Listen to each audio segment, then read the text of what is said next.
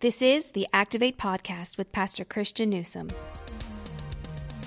In this week's podcast, I think um, I think parents are hesitant to place spiritual restrictions on their kids that they know they should place because they have believed a lie of the devil mm. um, that sounds like this: um, if you if you push them towards church Christianity, if you push them towards following God. It's just going to make them run away.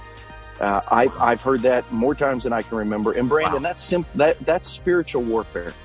There is no verse in the Bible that states that concept or principle that if you re, if you lead your children strongly, it will make them want to run away. Welcome back to the Activate podcast with Pastor Christian Newsom, a ministry resource of Journey Church International in Lee Summit, Missouri. My name is Brandon, and today we're going to continue a conversation around our Sunday's message series called Family Stronger, where we're challenging families to battle the brokenness in their lives and in their relationships and refuse to quit. Uh, let's jump into this week's incredibly challenging message. Uh, Pastor Christian, again, we look closely at a family of, of the heroic judge of Israel named Samson. Um, in, in, this message, you showed us that even his family had brokenness. Um, we read in the book of Judges that even prior to the birth of Samson, God gave his parents very clear directions, um, and God asked them to God asked them to help um, Samson take a Nazarite vow. Can you can you briefly remind us again what the significance of this vow was? And, does God still provide clear direction for Christian parents today on how they should raise their children? Yeah, and before I do that, just let me thank our listeners again for being a part of uh, of our podcast. I'm out of town this week, so uh, I'm getting to record remote. Um, but I just hear more and more from people how much they enjoy uh, the extra content from right. Sunday's message. Uh, I've got a friend who told me that uh, he literally every Monday um, gets on the elliptical and turns on the Activate podcast. He asked me uh, to begin to shorten them a little bit because he said I try to work out until the end of the podcast, and when you go, uh, when you talk a really long time, I get very tired. So my goal now that I know that is to have our longest one ever today. Um, right. So hopefully, hopefully we can deliver some great content content while you're pedaling away or jogging on a treadmill or uh, using your elliptical or taking a walk. Um, no, what, so what is a Nazarite vow? A Nazarite vow is something we find in the Old Testament that helps the people of Israel or the people of God uh, have a special time in their life that is totally consecrated to the Lord. It has three elements one, that you don't touch or eat anything from the vine that's not just an alcohol prohibition. You can't drink grape juice. You can't eat grapes. You can't eat raisins. You don't touch anything from the vine, not because it's bad, but because you're separating yourself uh, unto God. Uh, you don't go near anything that's dead. Uh, you don't have any ceremonial uncleanness, which would have been a specifically Jewish and Old Testament prohibition. Uh, and then you don't let a razor touch your head. You let your hair grow long for a certain amount of time. The Apostle Paul had taken a Nazarite vow in the New Testament hmm. when he was ultimately arrested in the temple uh, and put on the trial that would eventually send him to Rome. He had been away doing missions work. At some point, he had taken a Nazarite vow, probably a 40 day vow uh, of consecration to God. And at the end of that vow, he was going to go to the temple. You would shave your head and then you would deliver your hair as an offering not that hair could be used as an offering, but um, you would you would shave your head because you were letting your hair grow to God. So ultimately, um, the shaving of your head was an act of honoring the time that you had put into God, which makes it so backwards for Samson to allow the shaving of his head to be an act of basically sexuality, um, an act of you know debauchery to a prostitute girlfriend he was with, for him to understand that his hair was an offering. Hmm. And for him to give that offering to anybody else um, just makes, you know, his story uh, even appear more sacrilegious, the risks he took while trying to live for God. So that's what a Nazarite vow was. And the angel told uh, Samson's parents that he would be a Nazarite from birth to death. Very, very rare that anyone would be a lifetime Nazarite, but Samson was so that he could fulfill his purpose. His purpose was to subdue the Philistines who had ruled the people of Israel for 40 years. Uh, but he could only do that under the power of God, and he could only have the power of God if he would choose daily to consecrate himself to his God. What we learned in the message is that throughout his lifetime, he took steps away from his consecration, he took steps away from his purpose, and ultimately he ended up um, he ended up totally out of God's will. He ended up in a dungeon. He ended up in a prison. He ended up with no eyes. He ended up with no strength, and only in a last gasp effort of asking God, you know, basically, I have failed with my life. Let me survive in my death. Uh, in his last act, he killed more Philistines at one time than he did in his entire life. He really was a failure as a judge for the purpose that God had designed him because he would not consecrate his life. Now, does God still speak to parents today about the purposes for their children? Of course, he does. I, I think there's three biblical texts that I would say give a lot of direction and purpose for parents today. Uh, you know, probably most often it's not an angel. Uh, mm. most often it's not a, you know, it's not something very, very specific like a Nazarite vow. But in Deuteronomy 6, God tells parents how to lead their children. And he tells parents how, as they grow, their kids are supposed to grow. And he tells parents, talk about uh, talk about spiritual things in the home and out of the home. Talk about spiritual things at spiritual times and normal times. Talk about spiritual things in the morning and in the evening. Uh, put spiritual verses on your head and on your hands. Those weren't symbols that were supposed to be carried on a forehead or on wrist, but uh, he basically meant think about them all the time and and do them. Let your hands be active in doing what God wants you to do. So I say Deuteronomy six applies clearly to every parent. God's purpose for your child is that they might know God. I think Second Timothy 2 2 applies to every parent and the purpose for their children. The things God has taught you, teach to your kids so that they can teach to others spiritually. I think that is a purpose for every child spiritually. And then the First Corinthians uh, 10 1, where Paul says, Imitate me as I imitate Christ. I, I think every parent uh, can today still carry the purposes of Deuteronomy 6 really help your child have a spirit live in a spiritual culture and environment. Second timothy 2 2 teach your child everything that you've learned spiritually and teach them how to teach somebody else that. And then First corinthians 10 1 live in such a way that if your child lives just like you they're going to live close to jesus. I believe those three things still hold great purpose for every not just every parent every coach who wants to impact a player um, every friend who wants to impact a friend, every boss who wants to impact employees, every coworker who wants to impact another coworker. You know, this entire message uh, was built through the lens of parenting. But we said on Sunday, um, right. anyone who is discipling anyone, anyone who is mentoring somebody, anyone who has any leadership over anyone spiritually cannot be passive. They've got to be active in how they lead them. So Deuteronomy 6, 2 Timothy 2 2, 1 Corinthians 10 1, those are going to apply to anyone who wants to lead and help people have spiritual purpose in their lives. That's great. Um, Samson and his parents were given very clear directions from God, but as you pointed out um, on Sunday, Samson was distracted from those plans. Um, Samson would test the boundaries that God had given without much pushback from his parents. And so, seeing this pattern in Samson's life, you gave us four very practical passive parent warnings. Um, and, and, the first one was this Samson's parents gave recommendations against spiritual danger, but not, but didn't restrict access to it. Um, can you give us some examples of what this looks like in our families today where we just simply recommend, but we don't really restrict? And then, secondly, as parents, why are we often hesitant to restrict our kids from access to certain things? But yeah, so I'm I'm going to start with the second question. I think um, I think parents are hesitant to place spiritual restrictions on their kids that they know they should place because they have believed a lie of the devil mm. um, that sounds like this: um, if you if you push them towards church Christianity, if you push them towards following God, it's just going to make them run away. Uh, I, wow. I've heard that more times than I can remember. And Brandon, wow. that's simple. That that's spiritual warfare. There is no verse in the Bible that states that concept or principle that if you re, if you lead your children strongly, it will make them want to run away. There's no verse in the Bible that says the more you lean into them spiritually, the more you're going to want to make them rebel.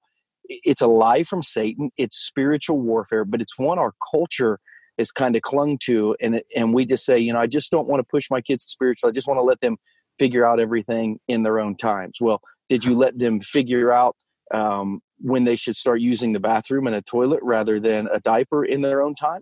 Yeah. Did you let them start figuring out when they should eat solid foods versus soft foods in their own time? Did you let them figure out when they wanted to start their educational journey in their own times?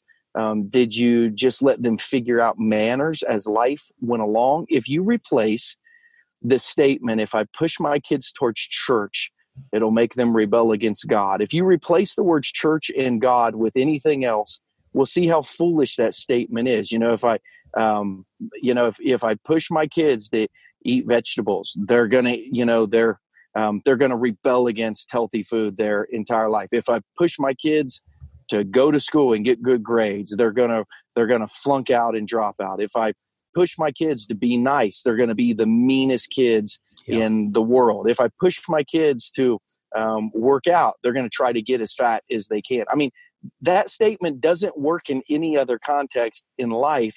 Uh, and parents guide and direct their kids towards things that they are passionate about and that their kids should be passionate about why why should christianity be any different? So right. one i'll say that's why i believe so few parents will restrict their kids from sin because in almost everything in life parents lead and in spiritual things i think well i just want to let my kid figure it out for themselves. I believe that's spiritual warfare. I believe that it's wrong and i believe parents need to take back the spiritual journey at least the first 18 years of their kids lives. Why what are some examples of recommendations rather than restrictions? Um, let me let me posture it through the lens of a friendship instead of parents for all the people who are listening today who don't have children in the house.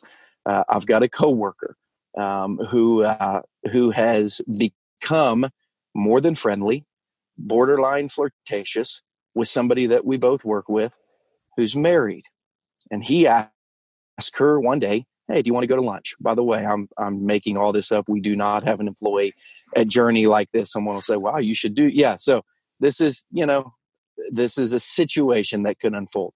So i have a friend at work um, who's a single gal who's going to go out to lunch um, with a married man who i can tell they are they have been flirtatious um, and and there's danger lurking instead of telling her as she um, walks out the office, behave yourself on that lunch. Don't do anything I wouldn't do. I'm gonna I'm gonna be praying for you not to find yourself in a bad experience. The night before, take them out and say, you can't go on that lunch. You have to say no. There's no good thing that can happen. He is married. If he were your husband, you would not want him to do this. I have seen how you look at each other. I have seen how you talk to each other. You both are saying this is a business luncheon, but you both want more. I refuse to let you go out to lunch with him. I've called three of our friends and we are all going out to lunch tomorrow and you need to begin to unplug from this relationship. See the difference between a passive recommendation and a and a stepping in a stepping in to try to do something. Now now put that on your teenagers uh, who live in your house. Instead of telling your teenagers as they walk out the door to go to a party where you know there are drugs and alcohol and all kinds of things going wrong hey listen be good tonight. Um, you know don't uh, don't get yourself into trouble. Don't drink. You know don't, don't smoke anything illegal. How about as a parent you say you're not allowed to go to that party. There is nothing good there for you. Mm. and i know your friends are there but you are not going to go into that environment there's nothing good that can come out of that environment.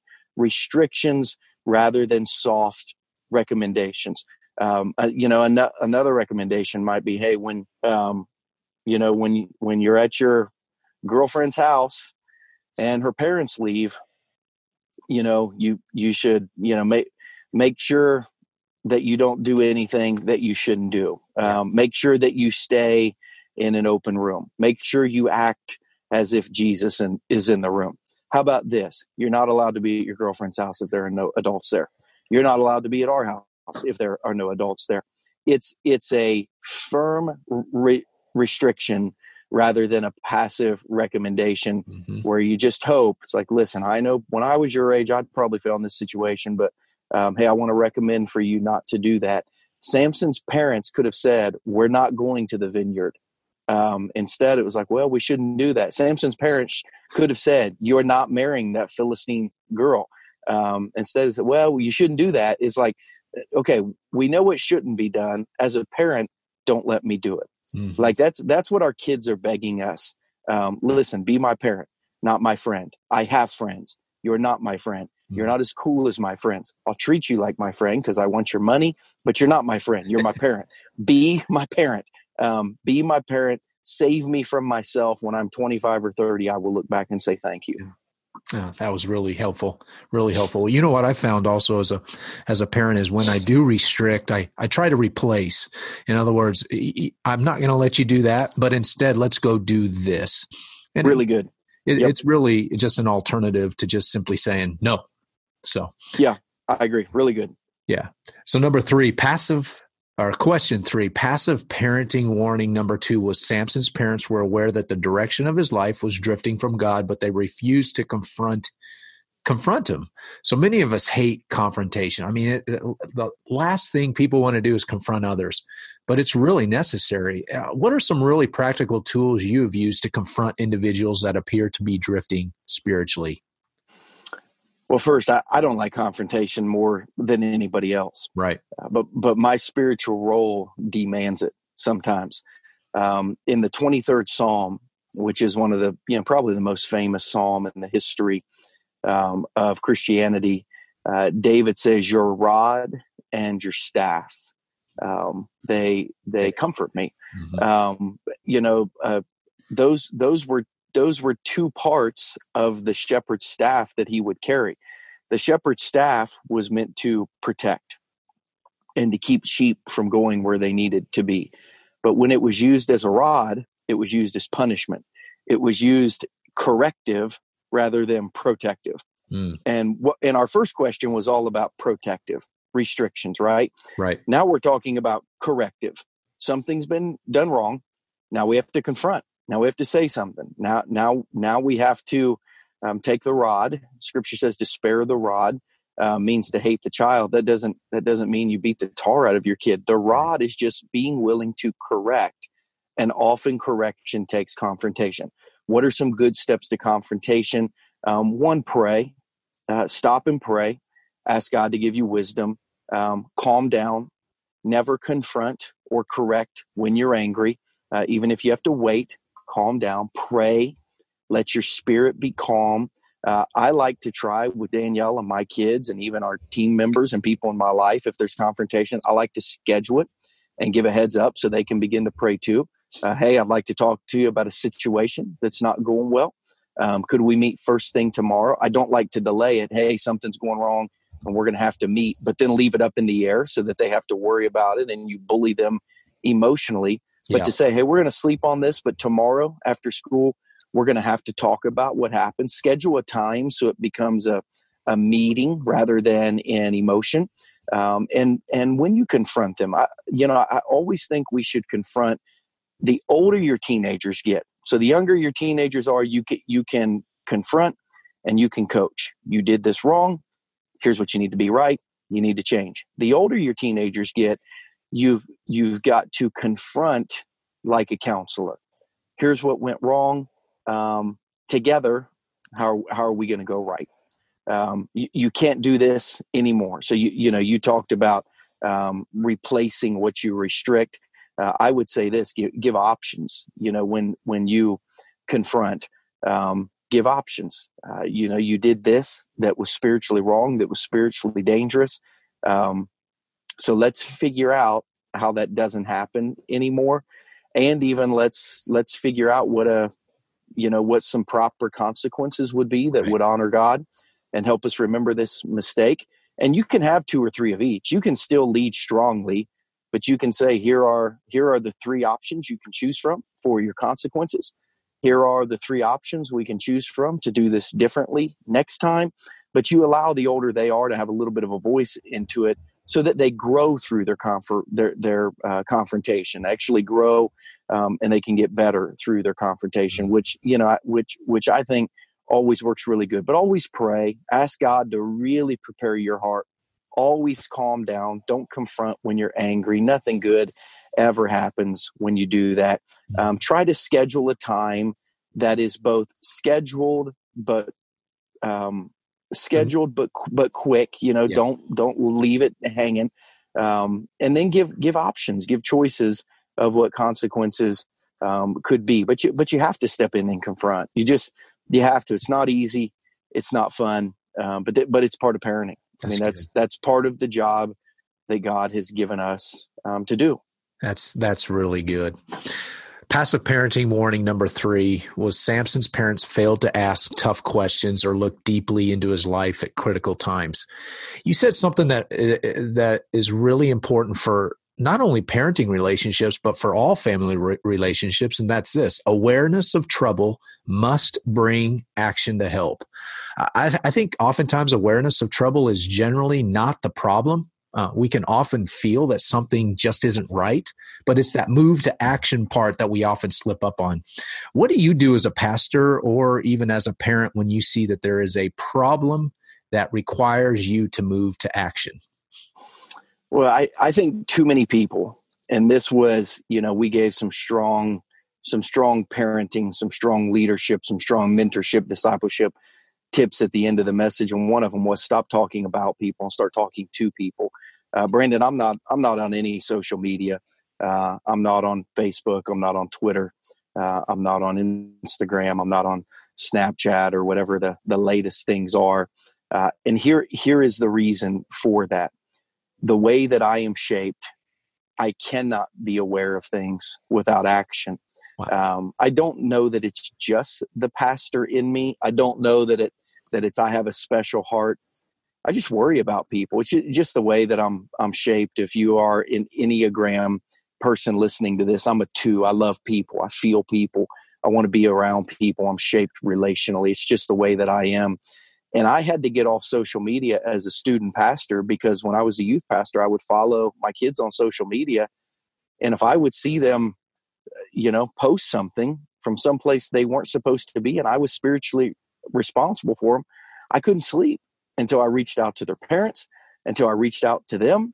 Um, I could not not act on things that I was aware of. I just don't have the ability to do it. So for me, um, I realize I have to shepherd well. For me, shepherding is acting on awareness, uh, which means I'm either going to fry all my circuits or I'm going to have to limit who I shepherd, what I'm aware of, and how I act on it because I you know i just i just can't have casual relationships with people where i care about somebody spiritually uh, and i see them out doing something um, that's going to hurt them spiritually i can't do it and think oh well um, and just go have dinner and forget about it. I i can't. So when you when you have that spirit specifically right? I mean we can't pastor the whole world but if you're a parent you're responsible to, to pastor your children. If you're a mm-hmm. spouse, you're responsible to pastor your spouse. If you are in a small group, you should have you should have some spiritual accountability for people in your small group. If you're a good friend, you can't be aware of pain, of suffering, of need, um, and of spiritual danger in someone's life and not do anything about it. Hmm. And so often, um, so often we share prayer requests but we don't take action. It's like, boy, did you see what Tammy did today? I saw her Instagram, and um, yeah, man, it looks like she's at the lake every weekend yeah. doing things she did. And I, I hope her teenagers don't say that. Well, listen, stop talking to your neighbor about Tammy and call Tammy and go have coffee with Tammy and say, I saw you on Instagram and I look here, I look through the lens of, of your Christian friends. I look through the lens of your kids. I look through the lens of your boss and I'm just worried. I'm not better than you. I'm not judging you. I'm worried about you. Is there anything that I can do to help? Because so often when people are hurting and acting out and walking away from God's purpose for their life, they're doing it because they're in pain. They're doing it because they're hurting. They're doing it because they're confused and they may not be intentionally saying, I'm crying for help, but their spirit is crying for help when God has said go north and they go south, their spirit is throwing up all kinds of flares saying, please help me turn around. Uh, so we have to when we when we have an awareness of hurt, we have to take action. When we have concern, we have to ask questions. We've got to quit thinking. And I've, I've told more people this than I can remember. Sure. If you if you are a Christian and you are filled with the Holy Spirit and you are walking with the Lord, you're in scripture, you're praying. If you are a Christian who is in tune with the Holy Spirit, trust your gut because your gut is God. Huh. Now, if you're not walking with God, don't worry about it. But if you're walking with God and you feel something in your gut that you can't explain, trust your gut because your gut is God. It's the Holy Spirit nudging you. Ask a question, something's wrong. Make a phone call, something's wrong. Send a text, something's wrong. Set up a coffee, something is off. People would rather have you ask deep questions and take action than be aware, be concerned, and do nothing. Oh man, that was so good. So good. Last question today. I hate to end it because this is this is a really really good episode. Last question today though. Uh, passive parenting warning number 4 was this. As parents, we cannot allow our children to experience everything in life but a haircut by managing sin instead of confronting it. Uh, what are some things you and Danielle have done to research and monitor the activity of your kids that you have found extremely helpful? What are some really practical things you've done to help in that area as parents? Well, it's hard for me to speak from personal experience because I feel like I know less about parenting and I feel like I am less equipped to teach anybody about parenting now than ever before in my life because I have a 17 year old and a 15 year old um, and man i am like moment by moment trying to figure it out. Um, you know when when you when you're 0 to 12 you think your parents know everything. When you're 12 to 18 you don't think your parents know anything. Yeah. um, when you're 18 to you know 23 um, you know you think your parents know some things. When you're 23 to 30 you watch other parents and you think every parent knows nothing and then when you become a parent you realize i don't know anything. Like that that is just the way that it is. Um, so we're just we're just trying. Brandon if you have any good tips man pass pass, pass them on. Uh, we yeah. try we try to have extremely open dialogue um, with really our good. kids. Uh, i bet i ask my 17 year old son every week um, how how he's doing with his eyes how his purity's doing. I bet i bet christian and i every week uh, have a conversation of hey are you looking at anything on your phone that you shouldn't be looking at? Are you struggling with pornography? Uh, have you and your buddies looked at anything or talked about anything that you shouldn't be? I bet we talk about that every week. You say isn't that weird? No it's not weird. What's weird in 2019 would be for any parent of a teenage boy to think they don't struggle with pornography or That's to right. sweep that or to sweep that under the carpet and act like 99% of the kids at school don't have it on their phones and aren't trying to show it, even to your good kid who wants to repel from it. What's weird is denying the reality of what's going on in the world and not talking about things. We talk to my daughter Casey um, every week about drama. She's a she's a freshman girl, so we will sit down and say where you know where is their drama in your friend friends groups? Whose feelings have you hurt? Who has hurt your feelings? Tell us about where you're struggling. We we just have deep conversations. We know what both of our kids vices are uh, we know what both of our kids strengths are and we often talk to them about the things we know they struggle most about and the things we know they should be doing the best and they feel a tremendous openness to us to, to just be real. We ask deep questions. We try when we have family dinners not to just talk about the Royals and the Chiefs and the weather. We do the high low Buffalo. What's what's the best thing about your day today? How did it make you feel? What's the worst thing about your day today? How did it make you feel? What's one thing you weren't expecting that happened? How did it make you feel? And we listen for feelings of shame. We listen for feelings of guilt. We listen for feelings of hurt. Um, we listen for situations that might make them feel overwhelmed. Um, you know, we've got the Life 360 app on their phones. We track everywhere they go. We know the passwords to all of their technology, and we tell them as long as we're paying for it, those are ours. You use them but they're ours. And we have permission to read every text conversation if we want to, to look at every social media post if we want to. We rarely do anymore. We, we did way more in middle school um, than we do in high school, but we reserve the right, and our kids know that. Um, and they understand that. Um, and Brandon, I mean, for, for us, the biggest thing we do is we we partner with our church. Um, we we just tell our kids, you got lots of freedom in your life to to do what you want to do. On Wednesday, you're going to church. Um, on Wednesday, you're going to church because your mom and I, we need the help of our church and our youth group to make sure your your things are going well spiritually. You're every summer you're going to go to youth camp and you're going to serve on some missions trip. I mean, we, you know, we we don't have, you know, we don't as a family get up and do devotions together. We once a week try to have a family meeting where we're we're reading through a book together, read through a devotional. I mean, we talk about spiritual things, but you know, we we don't every day do devotions. We don't make our kids read their Bible. We make our kids do three things spiritually.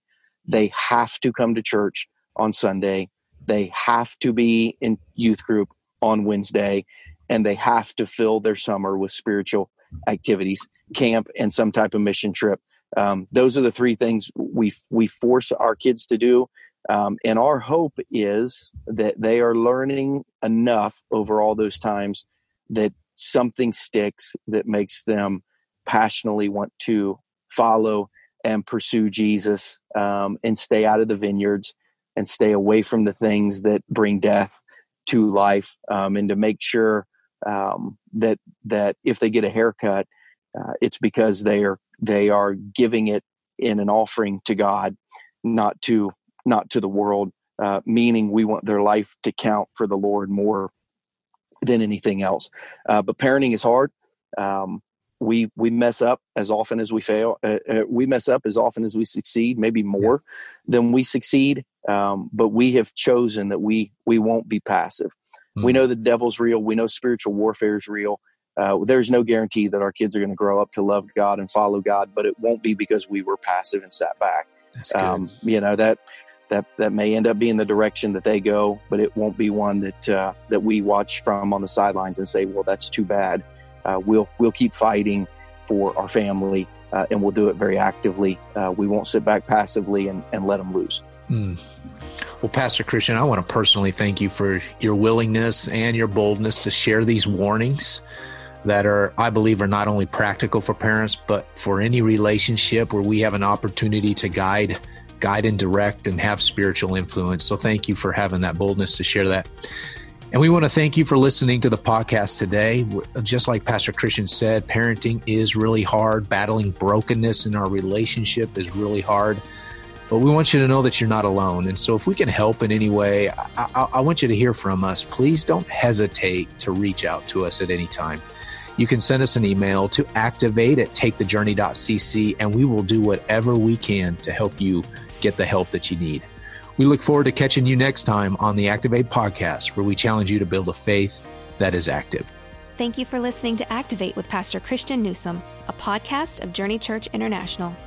If you are ever in the Kansas City area, we would love for you to join us for one of our Sunday worship experiences. You can find out more information about JCI on our website at takethejourney.cc. If you have enjoyed this podcast, please show your support by subscribing, rating, and reviewing on iTunes or Google Play. We would love for you to help us get the word out about this resource. Don't forget to share this episode with all your friends on social media. Thanks again for listening, and we will catch you next time on the Activate Podcast.